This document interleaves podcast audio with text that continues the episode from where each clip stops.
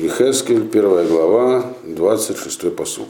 Мы там занимались колесницей, разобрали, как работают звери, как колеса. Даже там уже затрагивалось в предыдущем пасуке. Там, помните, всякие голоса были, которые приходили сверху, откуда-то находится выше вот этой, этого мира, где э, жили эти звери. То есть ангелы из мира, э, деланные Ецира, этого творения. И дальше мы остановились на том месте, где объясняется, что там он еще увидел в более высоком мире. Если вы помните, значит, так, что хайот, они, э, видение их было именно таким видением неясным, то есть образ складывался у него в голове, а вот афаним, то есть колеса, это то, что нужно было как бы видеть. Так? И о чем это мы уже говорили. Теперь, что он еще видел? двадцать шестой пасук. Мальда ракия ашера рошам камаре эвен сапир дмут кисе ваядмуда кисе дмут камар э адам алав мелемала. Вот. Теперь, а вот над этой самой, над сферой, если вы помните, то над этими самыми, над зверьми было некое подобие, как бы, то, что виделось ему как сфера, то есть то, что за, за ней находится то, что выше, более высокие миры. Так, так вот, он видел, оказывается, то, что было там выше тоже, каким-то образом. Но это видение было совсем неясное. Вот он его здесь и описывает. Над этой ракией, то есть над, над хайот, то есть в каком-то более высоком мире, которая ракея, то есть это поверхность, которая была у них над головами, так? Увидел, увидел что-то подобное э, отражению, то есть как, что-то подобное видению, видению сапфирового камня. Э, в, его форма была подобна, некое подобие э, престола. И вот на этом подобии престола было некое подобие э, отражения или видения человека на нем сверху.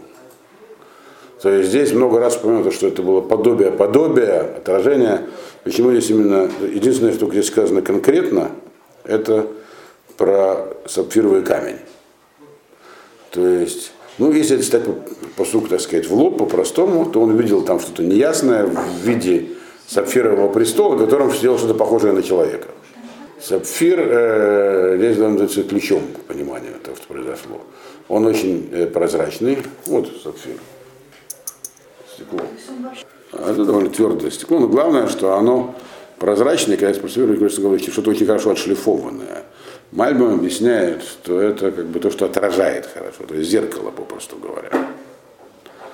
То есть все, что он там видел выше этой ракии, вот, которая над зверьми, оно было видно ему в отраженном виде. То есть не само даже, то есть даже видение подобия, это было не просто подобие, а видение, отражение, видение. То есть очень неясное такое отражение. Отражение показывает, говорит на то, что это увидеть так невозможно было. То есть нечто, что как бы как таким-то образом, даже видение такое чересчур сильное для человека, отражение его, то есть отражение. Помните, что дмут это означает не то, что можно видеть, а образ, который возникает в голове. Вот. Вот, то есть вот отражение образа, который в голове, он увидел. То есть это даже не называется увидеть тогда получается. Вот. То есть это что-то такое, что не описать словами, другими словами. И это было некое подобие человека. Вот. То есть это было отражение воображаемого подобия человека. Вот это такое.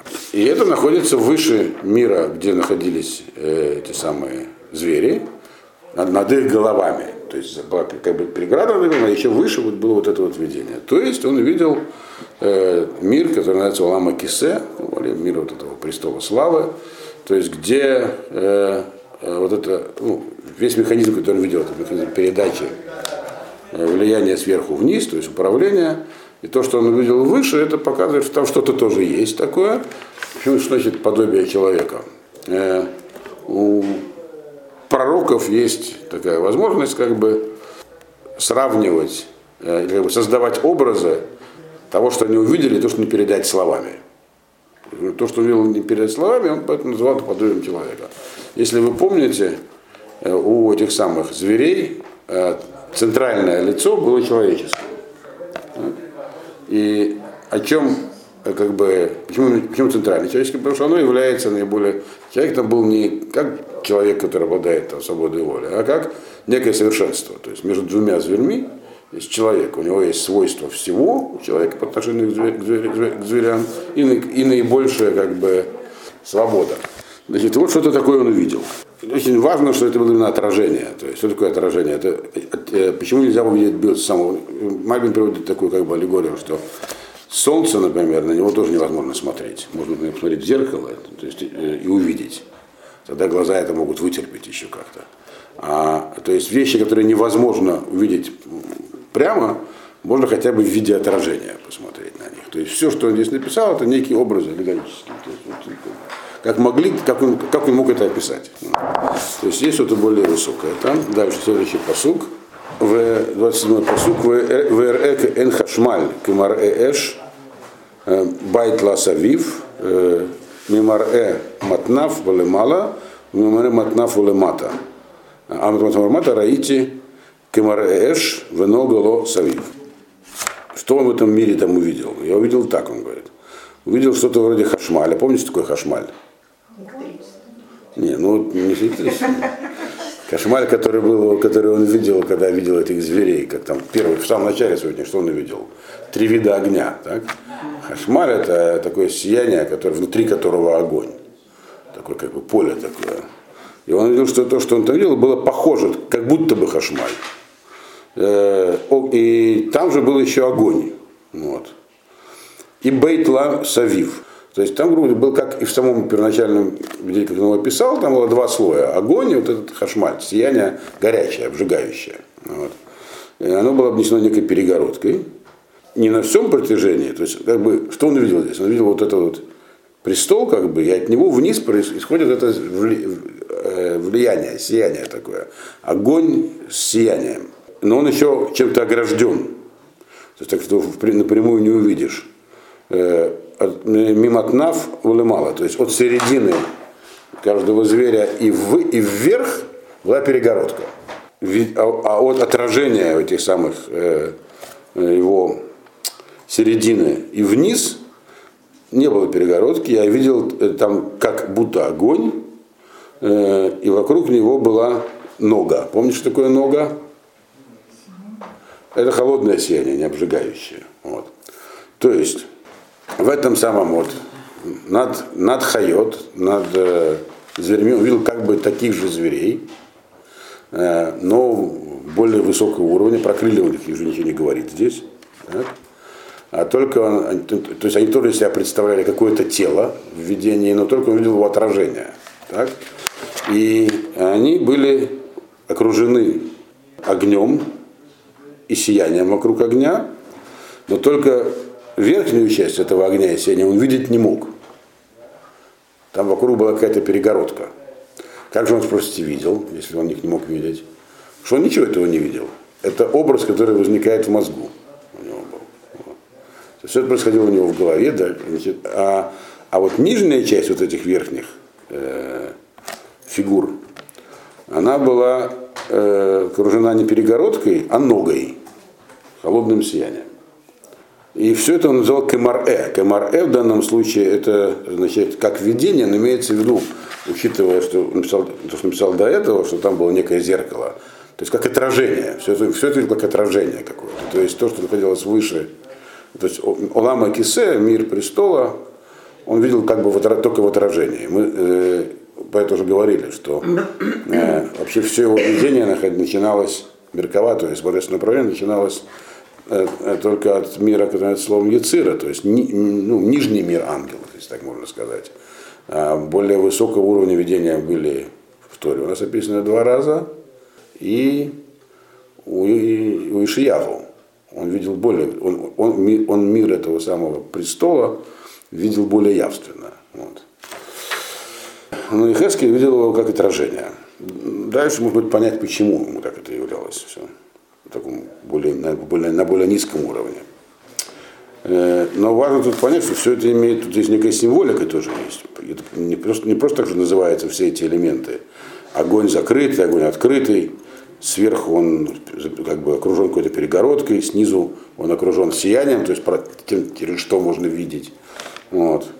И что примечательно, вначале говорится то, что он наверху, а потом то, что внизу. Потому что вообще-то, ну, если здесь описан некий процесс познания божественного управления, как бы механизма его, то обычно познание идет от простого к сложному.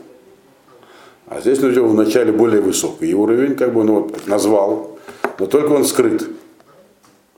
То есть э, можно только другими словами сказать скрыт. Значит, можно узнать, что он есть, но даже, э, даже представление отражения уже невозможно передать. Он есть там, но он окружен стеной, то есть увидеть его нельзя. Вот. А более низкий уровень, он чуть более открыт, потому что вокруг него прозрачное сияние много. И э, постижение здесь идет необычным способом, поскольку это не процесс изучения был, а видение, которое дало ему свыше. Поэтому он может видеть вначале более высокий уровень, потом более низкий. То есть, как идет все сверху вниз, влияние происходит, так он и видел. А не как мы хотим, как мы можем постигать снизу вверх. Вот. Э, ну, так это, если упустить многие важные подробности, так получается. Это был двадцать седьмой пасук, последний пасук в этой главе, двадцать восьмой. Кемаре акешет, ашер иеба анан бьема гешем, кемарен анога савив, гумар эдмут кводашем, верэ в эполь альпанай, вишма коль медабер. Вид радуги, который, который бывает в облаке. Ну, радуга обычно появляется, когда дождик идет, облако, как бы она из облака выходит. Вот, в день дождя. Также вот было это введение ноги. Вот он описывает здесь сияние в нижней части этой фигуры, которую он видел. Нога, сияние. Также было и... То есть нога это выглядело теперь не как какое-то единое сияние, а как разноцветное. Там были все цвета. Он в виде радуги его видел. Так? Вокруг. Это было подобие, он говорит, это подобие или отражение славы Всевышнего. Я это увидел, упал на лицо. То есть потерял, в обморок упал. И услышал голос, который со мной говорит. То есть тут начинается пророчество. То есть ему для начала это все показали, а потом с ним стал говорить Всевышний. И мы из первого же пророчества поймем, почему все это показали. Все нельзя было как с Ирмияу, ничего такого не показывали, правильно? Его просто восемнадцать лет призвали и сказали, вот иди, объясняй народу, что они, мягко говоря, не соответствуют, так сказать, поставленным задачам. Они тебя будут за это ругать и презирать, а ты все равно иди говори. А Йехезкель был уже старше, ему лет было тридцать лет где-то в этот момент. И ему нужно было показать что-то такое, прежде чем посылать на пророчество, на пророческое видение, да, на пророческое служение. Так вот, что там, почему здесь радуга? Что такое радуга? Откуда получается радуга? Мы все тут в курсе этого, да? Если у нас есть белый цвет, да, но если мы его разложим через призму, то мы видим, что в нем есть семь разных этих самых э, цветов. Если их соединить, получается белый цвет. А что это ему должно было показать? Все. Про что? Этот нога, оказывается, она имеет отношение к этому слову кводашем. Слава Всевышнего. То есть какое-то высокое место, откуда исходит вся, вся, все это управление. И оно целостное, но мы его не можем таким увидеть. То есть все, что мы видим, это сияние, которое находится в нижней части, причем вот это ее отражение зверя в, на более, в более высоком мире, и оно видится нам фрагментарным, даже там фрагментарным. То есть как раз семь разных цветов, как радуга. Радуга это образ. Не факт, что каждый раз это подчеркивает, это как некое отражение видения. То есть это как бы нам так описывает его. Никакой радуги он там, скорее всего, не видел. Просто он увидел, как вот самое кводашем, влияние Бога, оно дробится. То есть там, где мы начинаем хоть что-то воспринимать, мы видим его э, как совокупность разных вещей. Это изначально оно как бы едино. То есть, грубо говоря, здесь описан процесс, как из воли Всевышнего, которая едина, получается все, что мы видим внизу, которое нам единым не видится, а видится многим разных деталей. Вот такое видение он видел. Это все было у него, как мы видим, каждый раз говорится про мар-э видение, все в голове, голова не выдержала, потому что это может выдержать, такое, он упал в обморок. И тут, когда он был в обмороке, вот он услышал, к нему обращается голос. Вот. На этом заканчивается первая глава, но колесница еще вернется к нам. Это не последнее видение о колеснице, еще в восьмой главе будет про нее. И там будут изменения небольшие. Когда туда дойдем, снова напряжемся и постараемся сравнить. Дальше начинается как бы начало пророчества его. Вторая, вторая глава, первый пасук. То есть тут голос с ним обращается. Вайомер Элай бен Адам амод аль раглеха ваадабер отах. И сказал мне сын человек, или попросту человек, встань на ноги, и я буду с тобой разговаривать. Голос ему говорит. В принципе, когда такой голос раздается, человек должен вскочить сам. Он примерно понимал, кто к нему обращается, так? Но он не мог сам встать. Голос его должен был поднять, то есть он должна была, то есть кто-то из, извне должен был его, его привести в чувство, сделать возможным что-то воспринимать теперь снова. То есть он, говорит, то, что он увидел, э, выключило в нем возможность что-то еще увидеть. То есть он больше, чем то, что увидел, уже не увидишь.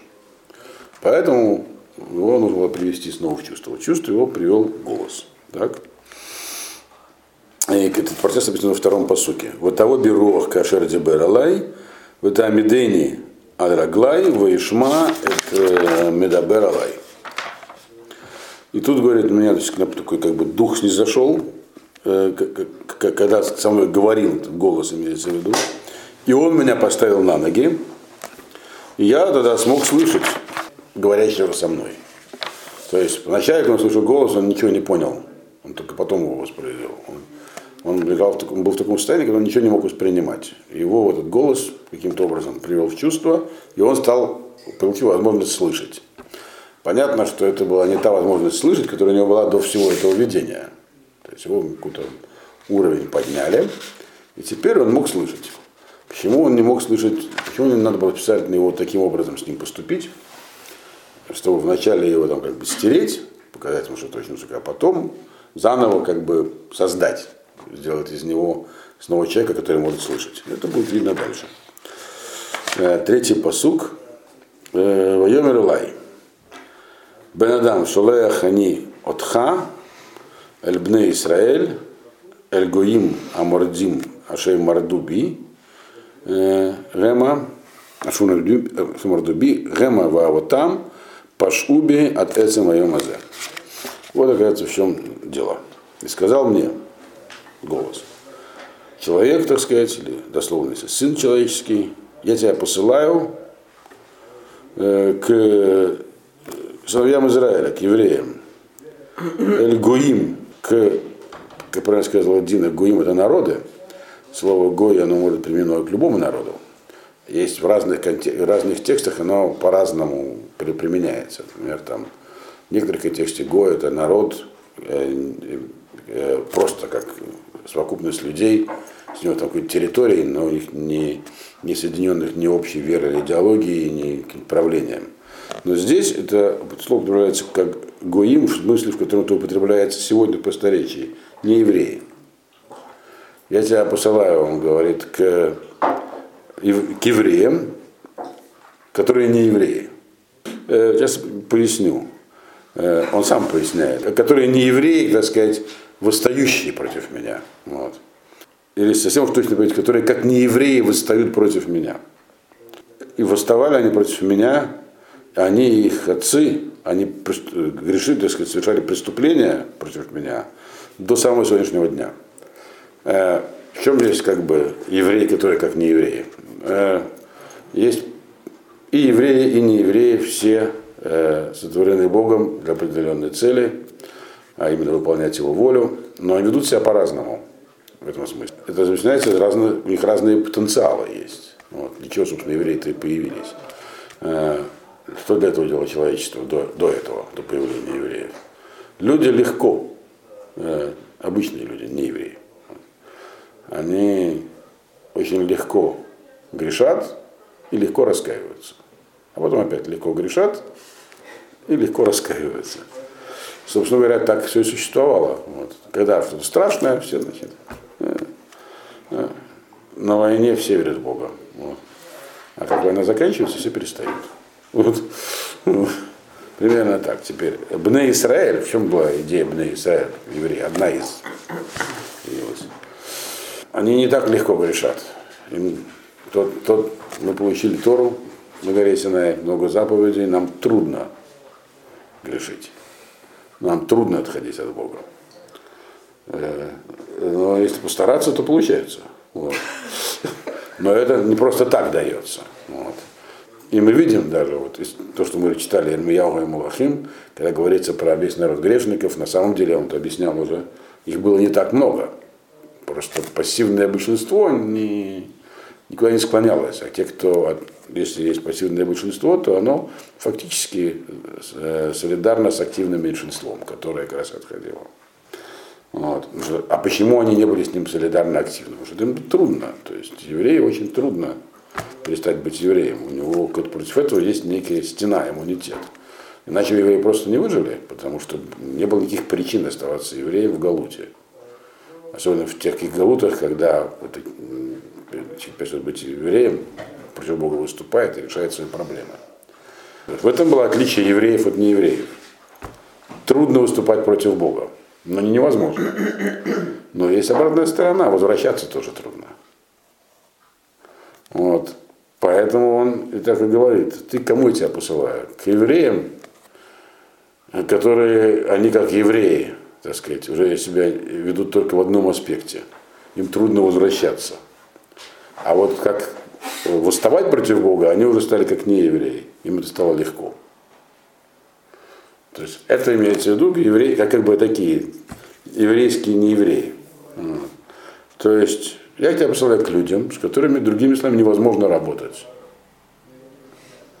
Они уже, в общем, совсем, так сказать, как в сторону они сразу уходят, а обратно возвращаться уже не хотят. То есть они как бы теперь как комбинированные стали.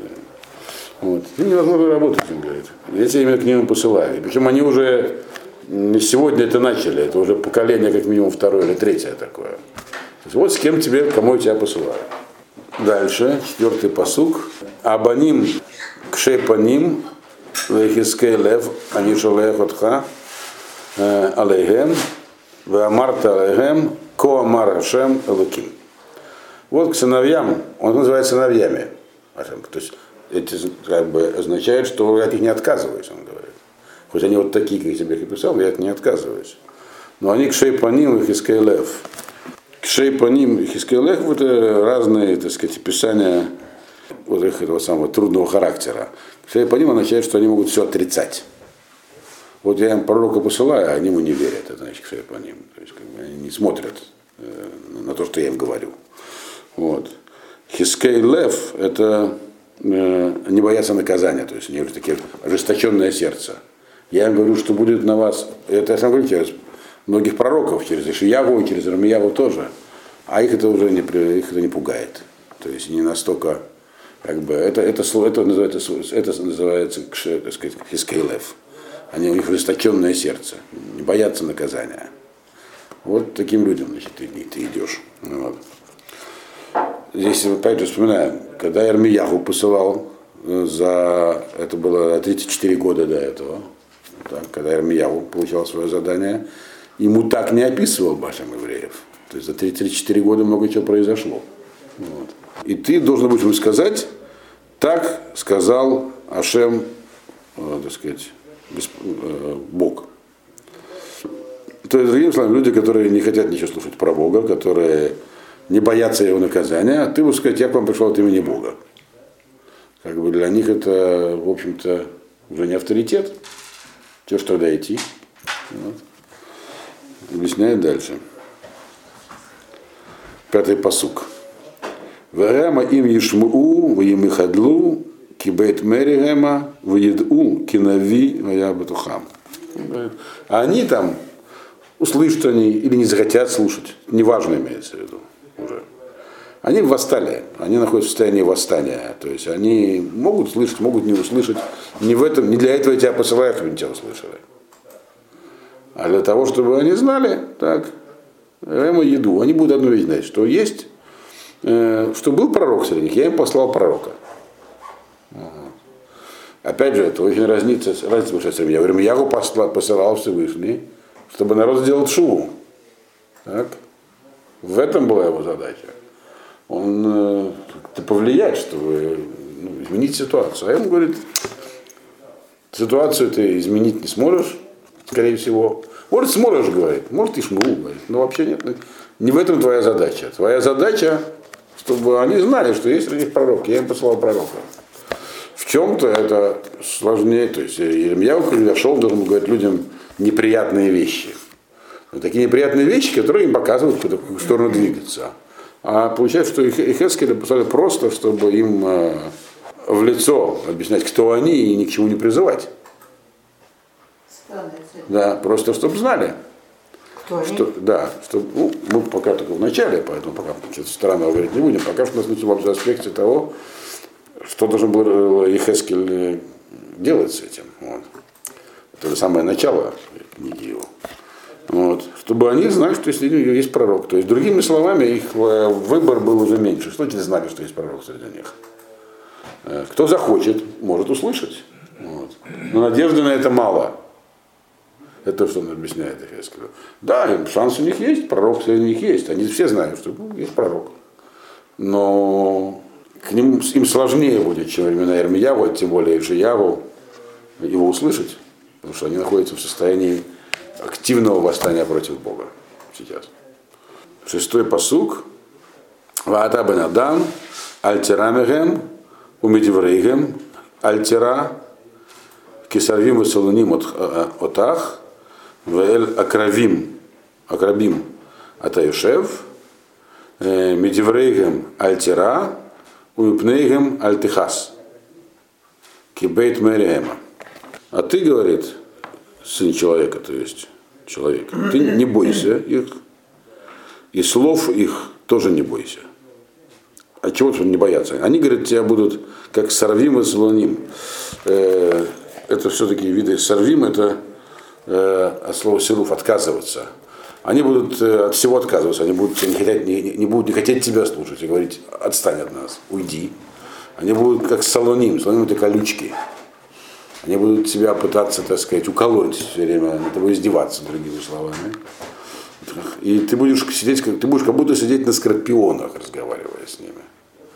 Ну, и у меня вот тоже жизнь была, не сахар. Вот.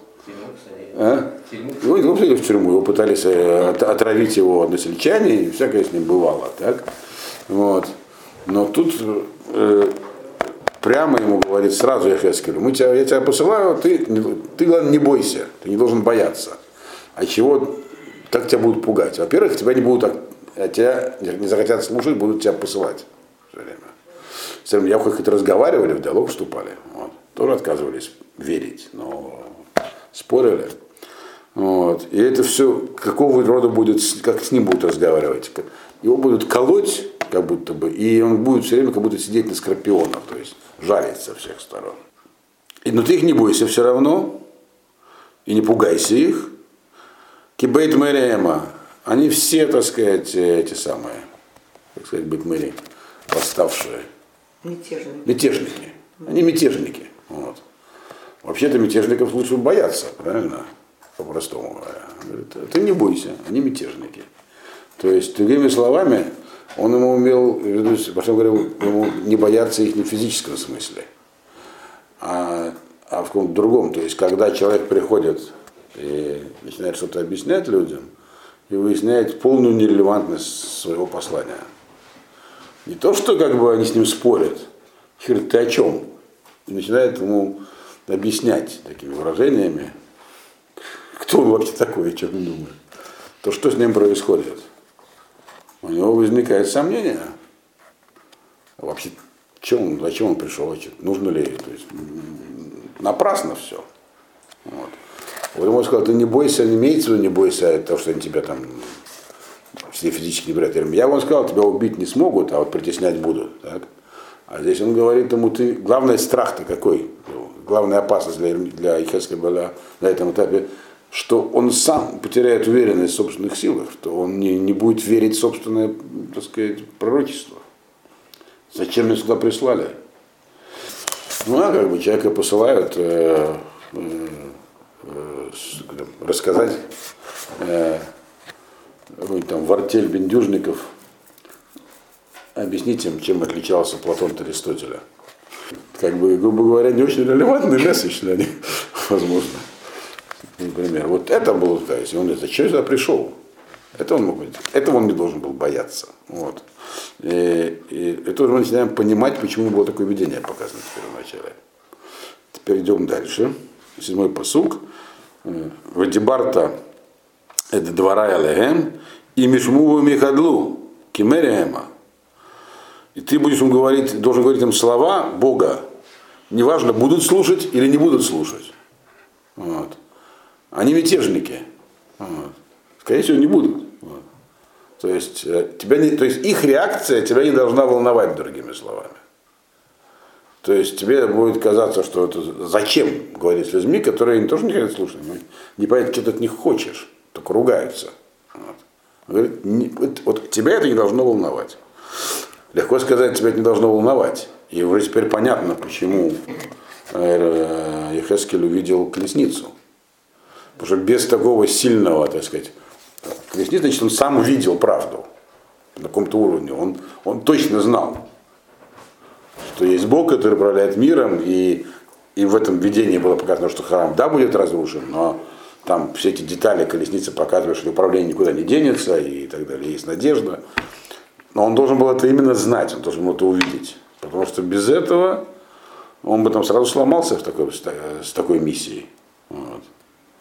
Как в известном анекдоте, когда в партизанском отряде пришел еврей, партизанский отряд, ну знаете этот анекдот, нет?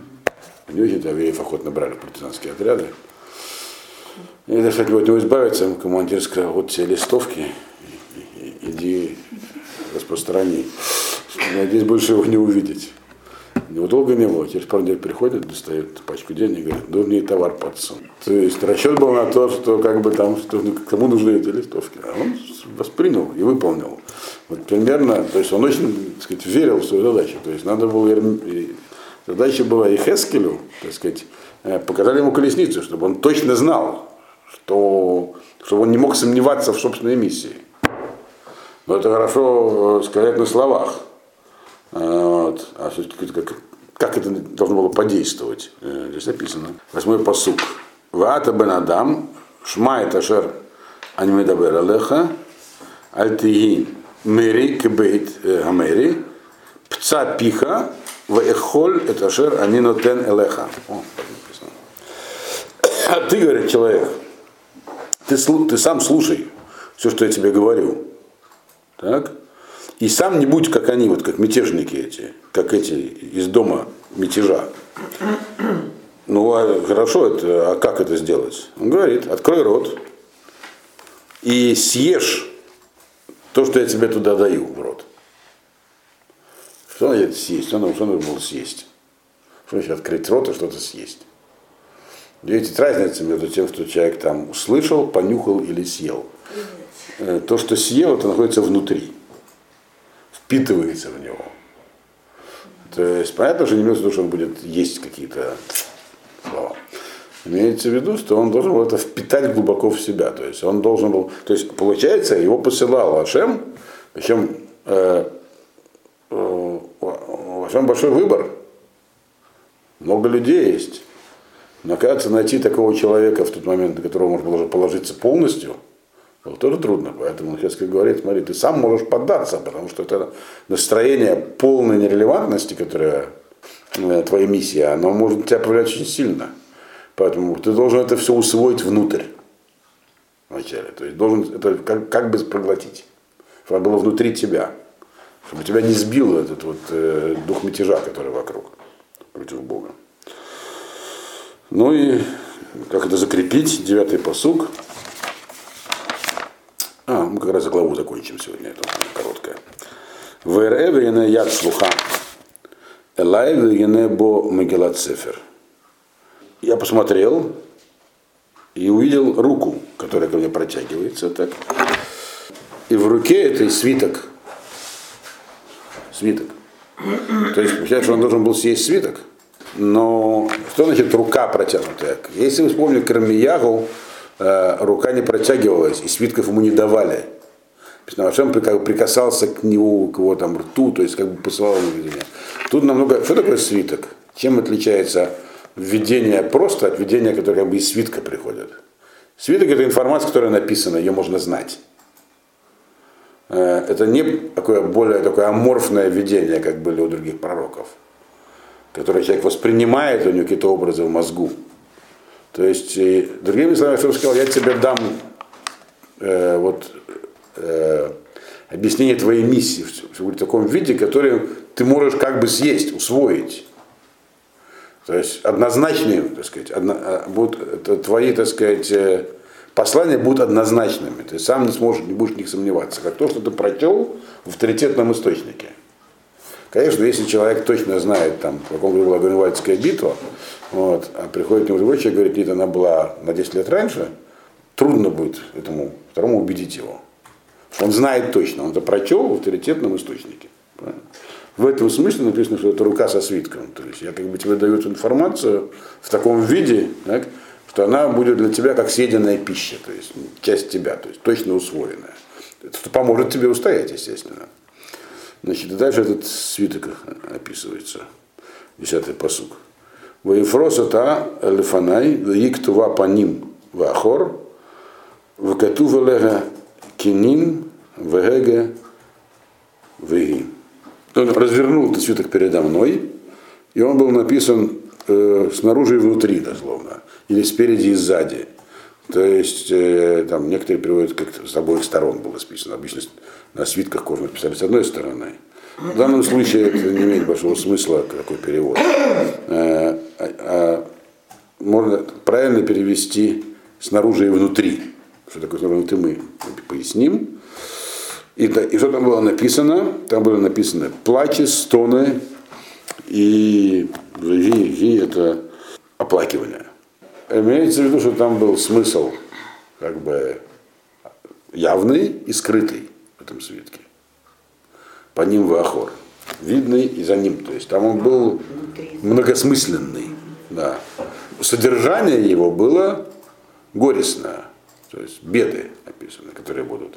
Но тогда что означает внутренний, скрытый смысл? Что там не только беды.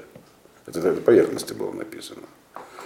И мы знаем, что пророчество Йехезкеля только наполовину горестное. Вторая часть Йехезкеля, она про Галут.